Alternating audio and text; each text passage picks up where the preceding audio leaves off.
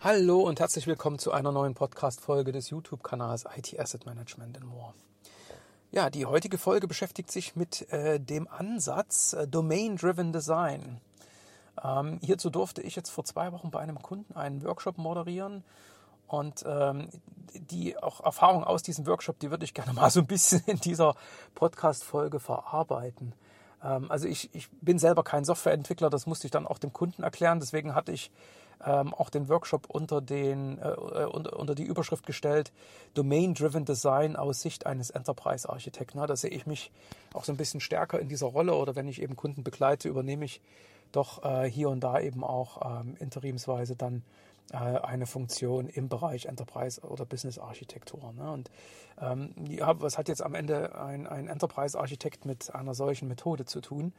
Ähm, kann ich äh, hoffentlich auch im Rahmen dieser Podcast-Folge erklären. Also was ist eigentlich Domain-Driven Design? Ähm, man kann sagen, es ist ein Ansatz, darf man wirklich äh, einfach mal so äh, vorausstellen oder als, als ich muss fast schon sagen, als ähm, ja, Statement erstmal platzieren. Es geht darum, bessere Software zu entwickeln. Besser im Sinne ähm, Eignung der Software zur Unterstützung von Geschäftsprozessen, bessere Integration in die bestehende IT-Landschaft. Ne? Äh, am Ende eine Software zu haben, die sich einfacher managen lässt. Ne? Ähm, aber natürlich dann eben auch ähm, Softwarelösungen robuster, flexibler zu machen. Ja? Also robust im Sinne von, die, die Software ist auch, äh, ich sage es mal, in der Lage, unter ungünstigen Bedingungen noch zuverlässig zu funktionieren oder sie ist flexibel im Sinne von Anpassbarkeit. Ne? Da könnte man natürlich auch sagen, da gibt es ja ganz viele Methoden, äh, mit denen am Ende äh, Software entwickelt wird.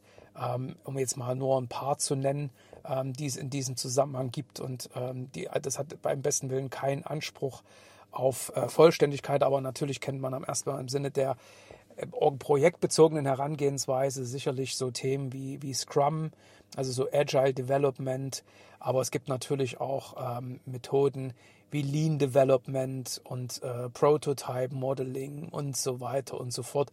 Rapid Application Development. Also wie gesagt, ich könnte ich könnt hier wahrscheinlich alleine zu diesen ganzen verschiedenen Methoden einer Softwaremodellierung. Und das ist es erstmal primär, ja, Domain-Driven Design. Es ist also eine Modellierungsmethode. Ne? Also das Design steht eben hier für die, äh, für die Modellierung. Ähm, da ist es eben auch nur eine von vielen. Ähm, und ähm, sie kommt natürlich in, in der ähm, Ergänzung, dass es Domain-Driven ist. Da müssen wir jetzt nochmal sagen, was ist, was ist eine Domäne? Ja, ich meine, man denkt dann Domäne sofort an die Webdomain und äh, denkt dann, ja, was hat das jetzt eigentlich mit Softwareentwicklung zu tun? Ja, das ist tatsächlich äh, doch begrifflich dann anders eingeordnet. Ja? Also in dem Domain-Driven Design ähm, steht ähm, ganz klar die Domäne als das Anwendungsgebiet oder der Einsatzbereich für eine Software, also im Sinne von Fachlichkeit oder Fachlogik eines, äh, eines Unternehmens. Man muss ja schon sagen, die Methode geht dann sehr, sehr, sehr tief hinein und dann ist es wirklich eher ein, ein Geschäftsfeld. Es kann ein einzelner Prozess sein, der dann eben als, äh, als Domäne entsprechend ähm, abgegrenzt ist. Ja, also um das jetzt mal auch ähm, an, einem, an einem konkreten Beispiel festzumachen, ähm, eine Domäne könnte jetzt eben zum Beispiel etwas sein wie ein, ähm, ein Antrag auf einen Kredit. Ja, das ist dann eben sozusagen die Domäne. Ne? Wir reden dann also nicht über ähm, den Fachbereich ähm, Kreditmanagement äh, als solches innerhalb von einer Bank und da gibt es ja verschiedenste Kredite, sondern das ist eben dann die Domäne Kreditantrag. Ja, das könnte man eben zum Beispiel als Domäne definieren. Naja, und ähm, letztendlich soll eben das Design, also die Softwaremodellierung, äh, dieser Fachlichkeit folgen. Es sollte so weit wie möglich eben äh, so umgesetzt sein, dann in äh, entsprechenden Programmcode. Ne? Und egal, ob das jetzt in irgendeinem Java-Ansatz ähm, ähm, dann ähm, erfolgt oder mit irgendeiner anderen Programmiersprache, aber so, dass eben letztendlich die, äh, die Fachlichkeit sich auch aus diesem, aus diesem Modell herauslesen lässt. Das ist also auch nochmal eine ganz wesentliche Zielsetzung von diesem Domain-Driven Design. Ja? Deswegen hat es dann eben in dieser Methode auch ähm, einige, ich sage mal so grundsätzliche Ansätze, ähm, um das Ganze genau auch mit diesem Ziel dann eben auch zu realisieren. Und deswegen gibt es eben sowas wie zum Beispiel eine ubiquitous language, ne? also eine, eine allgegenwärtige äh, Sprache, ein, ein, eine äh, ja, Sammlung von einheitlichen und gemeinsamen und vor allen Dingen eben auch äh, über die verschiedenen Bereiche gleichartig verstandenen Begriffen. Ja, also was weiß ich zum Beispiel, der Kunde, ja, ähm, oder ähm, der Name des Kunden. Also dass man äh, das insofern eben sauber definiert, dass äh, sowohl der Softwareentwickler als auch die Fachverantwortlichen genau verstehen, was eben mit diesem Begriff gemeint ist. Ja, also das ist dieses Thema Ubiquitous Language. Ähm, und darüber hinaus gibt es natürlich noch andere Aspekte, aber das ist, ich sage jetzt mal, einer der wesentlichen. Ja, dann gibt es noch äh, das äh, Konzept dann der sogenannten Context Maps. Das sind dann also letztendlich eben auch nochmal Beziehungsmodelle äh, zwischen den verschiedenen äh, Teilen eines solchen äh, Modells, also beispielsweise zwischen sogenannten Entities, um das mal kurz auch als Beispiel aufzumachen. Also eine Entity ist eben ein konkretes äh, Objekt, was eine eindeutige Identität hat. Das könnte eben beispielsweise der Kunde sein und ähm, ein entsprechendes äh, Wertobjekt, das sind dann sogenannte Value Objects. Ne? Und das könnte zum Beispiel eben das Geschlecht des Kunden sein. Und denkt man dann wieder eben an so einen Kreditantrag, wo das Ganze in ein solches Formblatt dann einzufüllen ist oder eben als elektronisches Formblatt als Eingabemaske irgendwo umgesetzt wird. Aber nochmal, also sozusagen die Begrifflichkeiten, die dafür benötigt werden, um das Ganze eben sauber aufzusetzen, ähm, die sollen eben auch im Rahmen dieser Methodik dann vorher, ab, also bevor es dann in die eigentliche Softwaremodellierung geht, abgestimmt werden, definiert werden, sodass wirklich am Ende alle äh, Beteiligten gemeinsam auch dieses Verständnis haben, Kunde gleich Kunde gleich Kunde. Ja. Ähm, so weit, so gut. Ne? Und natürlich könnte ich jetzt sagen, ist doch total super. Ne? Ähm, was ich ganz spannend fand, ist natürlich der, der Umstand, dass dann während des Workshops ähm, ja, äh, eigentlich dann äh, als einzige Teilnehmer dann auch wieder Vertreter der IT im Raum saßen.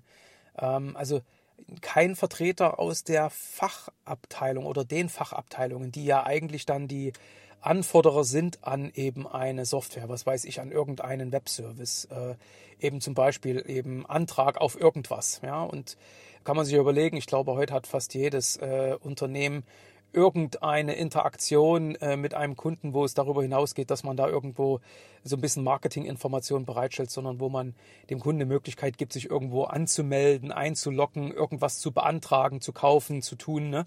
Wir leben nun mal halt in einer digitalen Welt und äh, da werden eben auch solche Interaktionsprozesse irgendwie in ein Stück Software gepackt. Das kann man auch wahrscheinlich hier und da vielleicht von der Stange kaufen. Ähm, aber lange Rede, kurzer Sinn äh, einige Unternehmen entwickeln dann zumindest äh, so ein individuelles äh, Webfrontend. Äh, und das, das war auch dann eben einer der Hauptaufgaben der dort Anwesenden ja, innerhalb dieses Workshops. Ne? Aber von der Fachseite war keiner da. Also auch hier ähm, kommt direkt schon äh, meiner, ich sag mal, einer meiner ersten Kritikpunkte. Ne?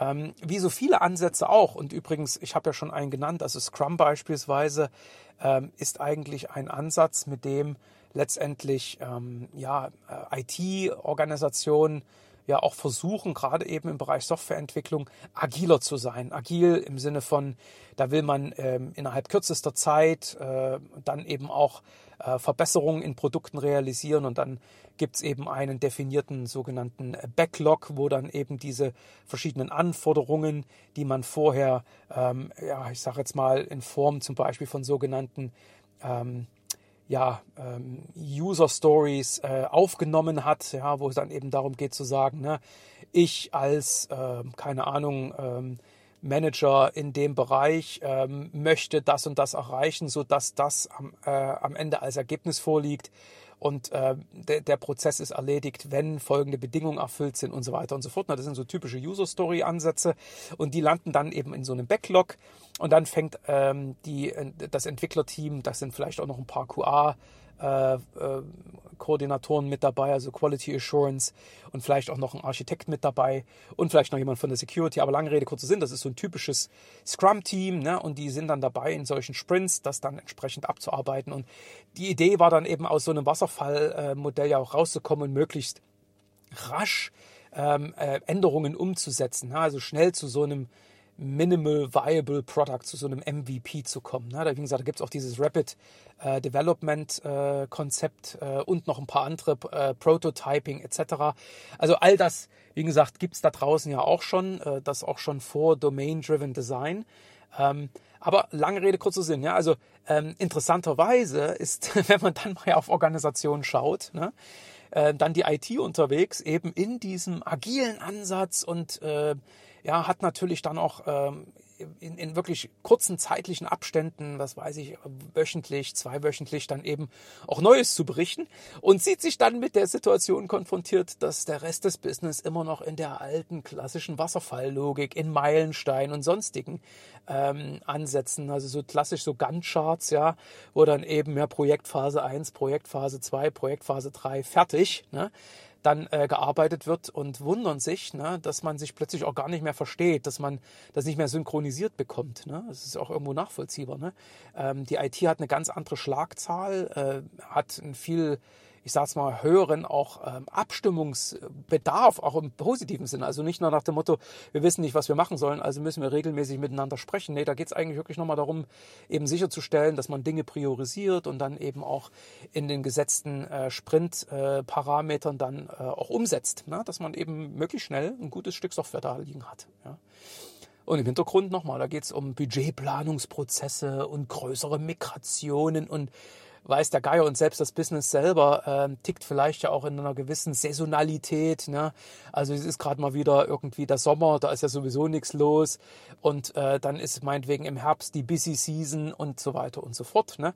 Und dann wundert man sich, dass dann äh, an der Stelle schon wieder eben eigentlich äh, IT und Business so auseinander ähm, ähm, driften. Ja? Und sich nicht wirklich perfekt verstehen. Und eigentlich, ja, Domain-Driven Design, und das, das wie gesagt aus Sicht auch eines Enterprise-Architekten, der ja auch immer versucht, so eine Brücke zu bauen zwischen äh, fachlichen Anforderungen eines Unternehmens, den Geschäftsprozessen, den sogenannten Business Capabilities, dann den eingesetzten Lösungen, IT-System, System der ganzen Infrastruktur sozusagen dahinter, ne, den Applikationen. Ne. Da sind ja so Themen wie Applikationsrationalisierung und, und so weiter und so fort. Also der Enterprise-Architekt versucht ja wirklich eben ein möglichst gutes, stabiles äh, Gerüst, eine sichere Architektur zu schaffen, um eben diese ganzen geschäftlichen Anforderungen dann eben auch abzubilden. Ne? Also äh, die Unternehmensstrategie sozusagen eben in solche Lösungskonzepte zu überführen, die dann äh, dafür sorgen, dass IT auch gut funktioniert, ne? dass die richtigen Lösungen da sind. Ne? Und jetzt Domain-Driven Design nimmt eigentlich diese Idee und überträgt sie auf das Thema Softwareentwicklung. Und dann sitzen in dem Workshop äh, nur Leute aus der Softwareentwicklung. Ich äh, also muss jetzt sagen, tatsächlich saßen auch äh, Personen mit dabei, die auch für sich selber dann ähm, reklamiert haben, eben auch äh, eher eine Art Enterprise-Architekturrolle unterwegs zu sein. Aber ich möchte nochmal sagen, von der Fachseite, von, von den Fachbereichen, die dann eigentlich ein Produkt verantworten, ne? wobei, bitte, ne, muss man immer aufpassen. Da gibt es ja einen Product Owner bei Scrum, aber das ist eher der, der das Produkt fachlich, inhaltlich so verantwortet im Sinne der Softwareentwicklung. Äh, der ist aber jetzt im Einzelfall vielleicht dann eben nicht der produktverantwortliche im Sinne Ergebnisverantwortung. Ja, also was wird mit diesem Produkt dann an Umsatz gemacht? Äh, ne, welche Kosten werden damit realisiert? Wie profitabel ist man damit etc. Ne? Also ähm, ja, theoretisch könnte man eben sagen, in einer Softwareentwicklung könnte der oder sollte der Produktowner auch solche ähm, Aufgaben haben oder auch äh, mit dieser Verantwortung unterwegs sein. Aber lange Rede, kurzer Sinn, so war es da nicht. Ne?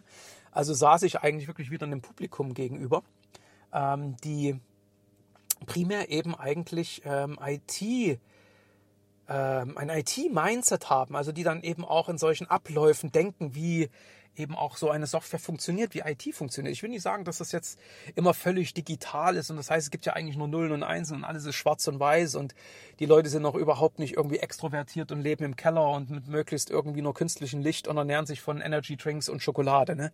Also da muss ich wirklich sagen, die Personen, die da waren, äh, die waren echt echt gut, ja.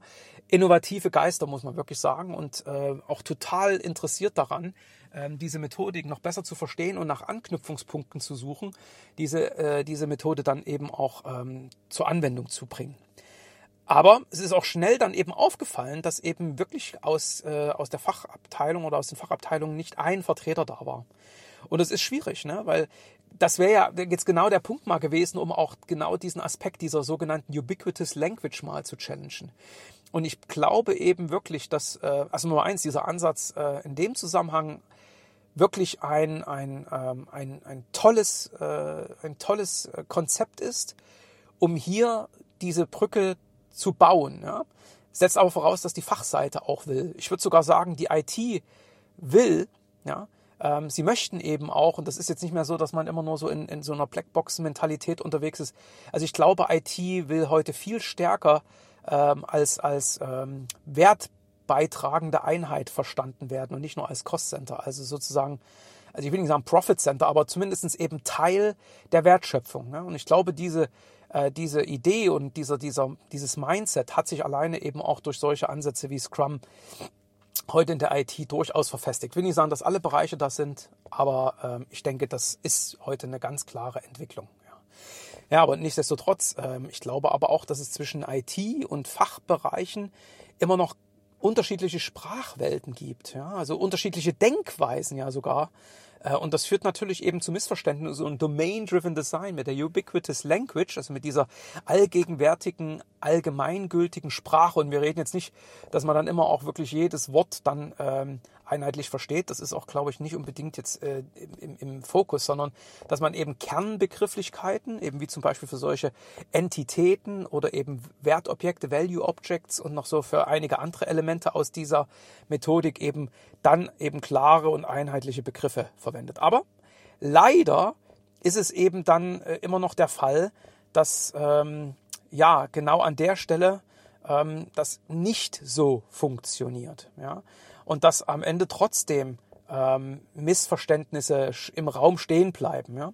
Ähm, um das mal bloß an Beispielen aufzuzeigen, ich hatte äh, auch, um das Ganze mal so ein bisschen zu erklären, äh, warum eigentlich heute auch ähm, in diesen verschiedenen Fachbereichen unterschiedliche Sprachwelten sich herausgeprägt haben, mal zwei Ansätze ähm, mit äh, dann diskutiert und ähm, ganz wirklich ganz spannend. Also einer der Ansätze, ähm, die ich dort aufgezeigt habe, ist das ist die ist die äh, sag mal die das Thema der, also wer ist das mal so als, als, als Begriff, ne? die Divergenz. Ne? Also eigentlich so im evolutionsbiologischen äh, äh, Ansatz würde man sagen, das ist so eine evolutionäre Auseinanderentwicklung zweier Arten. Ne?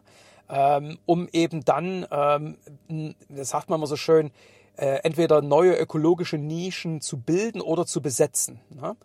Ähm, und also, das, das, also daraus entstehen eben teilweise neue Arten. Könnte man sich jetzt eben auch äh, hier und da an der Evolutionsbiologie noch mit, mit mehr Informationen wahrscheinlich ähm, noch, ähm, noch tiefer in dieses, noch in dieses Thema einsteigen. Ähm, aber letztendlich, das ist das, was Darwin, wenn man so will, beobachtet hat, ähm, äh, wo er sich mal diese, glaube ich, verschiedenen Finkenarten dann, ich weiß gar nicht auf welcher Insel angeschaut hat, die sich dort entsprechend spezialisiert haben. So eine Divergenz äh, sieht man im Übrigen eben auch in einer Unternehmensorganisation, ja? selbst auch in der Familie. Ne? Also ich will jetzt gar nicht von Geschlechter äh, ähm, Klischees sprechen, aber wir leben eben in einer Welt, wo ähm, immer noch gewisse Rollenmodelle vorherrschen ja, und das, wie gesagt, das zeigt sich halt auch im Unternehmen. Und ähm, man fühlt sich ja auch gut, wenn man sagen kann, ich bin ein Experte, ja, ich bin Spezialist. Ich verstehe mein Fach, wie es so schön heißt. Und das äh, führt eben unter anderem auch dazu, dass ähm, IT zum Beispiel eine ganz andere Sprachwelt hat ähm, als die Geschäftsführung oder das Management. Ja. Ähm, und selbst in der IT äh, kann man heute sehen, ähm, sprechen, ähm, ich sage jetzt mal, Experten aus dem Bereich Architektur ganz anders oder verwenden andere Abkürzungen, ja, Fachtermini, wie es dann immer so schön heißt, als beispielsweise ein Softwareentwickler. Oder äh, nehmen wir mal einen anderen äh, Schwerpunktbereich innerhalb der IT, Security, ja. Also da hat jeder mittlerweile so seine eigene Sprachwelt entwickelt. Ne? Und das manchmal eben auch ganz bewusst so mit dieser Abgrenzungsidee. Ne? Also, ey, ich bin verantwortlich für Security. Da hast du eh keinen äh, kein Schimmer und weißt nicht, worum es geht. Also, ne, red mir nicht in mein Zeug rein. Ich weiß, ich weiß Bescheid. Ne? Und ähm, das ist das Thema Divergenz. Ne? Und auf der anderen Seite, ähm, das ist natürlich, ähm, ich sag jetzt mal, noch ein, eher noch ein grundsätzliches Problem. Das hat dann also nichts damit zu tun, dass wir als Menschen auch immer so diesen Wunsch haben, uns so ein bisschen abzugrenzen, anders zu sein und dann eben auf dem Weg ja vielleicht auch unsere so eine Art Alleinstellungsmerkmal zu erarbeiten, was aber eben genau zu diesen Auseinanderdriften dann eben von zum Beispiel IT und, und, und äh, Fachorganisationen führt. Ne? Wir haben auch grundsätzlich das Problem als, als Menschen, wir haben ähm, mit sogenannten Informationspathologien zu kämpfen. Also Informationspathologien, ähm, das sind sozusagen, äh, die liegen dann vor, um den Begriff mal einzuordnen, wenn also ähm, Faktoren bestehen, ähm, wo letztendlich eben die Qualität in der Informationsversorgung ähm, vor allen Dingen äh, von Entscheidungsträgern systematisch negativ beeinflusst wird. Und äh, was kann das jetzt ähm, also zum Beispiel sein? Ähm, naja, also ich, ich kann ja zum Beispiel einem Manager eben bestimmte Dinge erklären. Er hat aber ein bestimmtes Mindset. Ne? Also zu gut Deutsch, ähm, ich, ich, ähm, ich versuche meine Probleme oder die Probleme, die ich in meinem Bereich sehe, ihm zu transportieren. Er hat aber eine Fokussierung auf bestimmte Kenngrößen. Äh, Werte, sogenannte Key Performance Indicators oder was auch immer und äh, filtert in dem Zusammenhang äh, zum Beispiel eigentlich qualitative Aussagen, ähm, die ich treffe, ne, weil er nur in meinetwegen Zahlen und Daten tickt, einfach raus ne, und sagt also, solange das dann eben nicht irgendwie einen Wertbeitrag hat von x Prozent, ähm, dann machen wir das nicht. Ne, und nimmt sich vielleicht auch gar nicht die Zeit, am Ende eben die Dinge genauso tief zu durchdenken, wie ich das jetzt erkläre. Und dann kommt natürlich noch was dazu. Wir selber, und das kann jeder mal für sich kontrollieren, haben auch immer das Problem als Menschen, ähm, und so geht es mir natürlich auch, ne? wenn ich anderen Personen etwas erkläre, so wie ich das jetzt hier auch gerade in, diesem, in dieser Podcast-Folge mache, äh, blende ja auch schon Dinge aus, weil ich sie bei meinem Gegenüber äh, voraussetze. Also ich verwende zum Beispiel eben auch Begriffe, wo ich dann denke, ja, das wird ja irgendwie verstanden werden. Ne? Ich fange ja nicht an, da erstmal mich hinzustellen und groß rum zu definieren. Ne? Also nach dem Motto, übrigens, wenn ich den Begriff äh, verwende, dann meine ich das und das damit. Ne? Ähm, aber wie gesagt, äh, Divergenz und Informationspathologie kann man sich gerne mal auch im, ähm, im, ähm, ja, im Internet äh, googeln. Ne? Da gibt es bei Wikipedia oder bei Gabler im Wirtschaftslexikon, da findet man dann eben auch Informationen dazu. Aber wie gesagt, Informationspathologie, um das nochmal kurz abzurunden, ähm, da geht es also wirklich um entscheidungsrelevante Informationen, die dann irgendwie beim Empfänger nicht ankommen. Ne? Also ich kann sie zwar produzieren, ähm, aber ähm, ich kann sie nicht kommunizieren vielleicht. Ja? Ähm, also sie sind vielleicht dann eben zwar vorhanden, aber ich kann sie nicht korrekt übermitteln. Ähm, sie sind zwar beschaffbar, aber äh, sie werden nicht beschafft. Sie sind anwendbar, werden aber nicht angewendet. Da gab's oder gibt's einen schönen, da gab's also den gibt's natürlich immer noch einen schönen Spruch von Konrad Lorenz ähm, und den kennt vielleicht der ein oder andere und das ist so eine typische äh, äh, eigentlich, ich sage jetzt mal, oder sag mal, eine typische Situation, die vielleicht der ein oder andere erlebt hat. Nicht jedes Element aus dieser ähm, ähm, äh, aus diesem Zitat äh, wird, wird man dann auch äh, in, in einem in einem konkreten Fall dann wahrscheinlich erleben, aber ich, ich finde den ähm, Satz sehr schön, den Konrad Lorenz mal gesagt hat. Er hat gesagt, gedacht heißt nicht immer gesagt. Ne? Also, wie gesagt, ich denke mir ganz viel, aber ich verwende nicht alle meine Gedanken dann äh, mit Worten oder verbinde jeden, jeden Gedanken auch äh, mit, mit all den Worten, die, äh, die notwendig wären, um diesen Gedanken in allen Details äh, zu beschreiben. Ja? Äh, also gedacht heißt nicht immer gesagt. Gesagt heißt nicht immer richtig gehört. Ne? Also ähm, das ist, dass wir eben auch, wenn wir anderen zuhören, Dinge rausfiltern. Wir hören dann eben nur bestimmte ähm, Worte, Wortfetzen, äh, je nachdem, wie der Gegenüber das auch betont oder eben auch äh, vielleicht ja mit welcher Sprache man zuhört. Wir sind heute auch sehr oft eben im Englischen unterwegs ne? und das ist vielleicht dann eher logischerweise für, für viele von uns keine Muttersprache. Und da sind wir schon alleine dabei, sowieso Dinge viel einfacher zu beschreiben, weil uns die komplexen äh, englischen Fachbegriffe fehlen. Und wenn ich das dann natürlich machen würde und mein Gegenüber eigentlich dann auch nur Deutsch als, ähm, als Muttersprache hat, versteht dann eben auch vielleicht nur 80 Prozent. Ne? Also gesagt heißt nicht immer richtig gehört. Jetzt kommt das nächste dann. Ne? Gehört heißt nicht immer richtig verstanden. Also ich höre zwar was, aber ich verstehe das jetzt gar nicht so sehr. Also dass die, die Worte kommen bei mir an, aber ich ordne sie anders ein. Das ist wieder so dieses Thema, ich denke schon in meinen äh, Begriffswelten. Ich denke auch mit meinem Wertgefüge, mit, mit, mit wie so eine Art Filter. Ja? Äh, was ist für mich wichtig, um in meiner Verantwortung erfolgreich zu sein und so weiter. Ne? Und dann verstanden heißt nicht immer einverstanden. Also das ist sozusagen auch die Konsequenz daraus. Also ich höre das, ich verstehe das, aber ich bin damit nicht einverstanden. Ich will das nicht. Ne? Also ich habe da keine Lust darauf, weil das, das ist nicht für mich jetzt wichtig, weil ich habe andere Ziele. Ne? Und selbst wenn ich einverstanden bin, dann sagt sie mich weiter, einverstanden heißt nicht immer angewendet. Ne?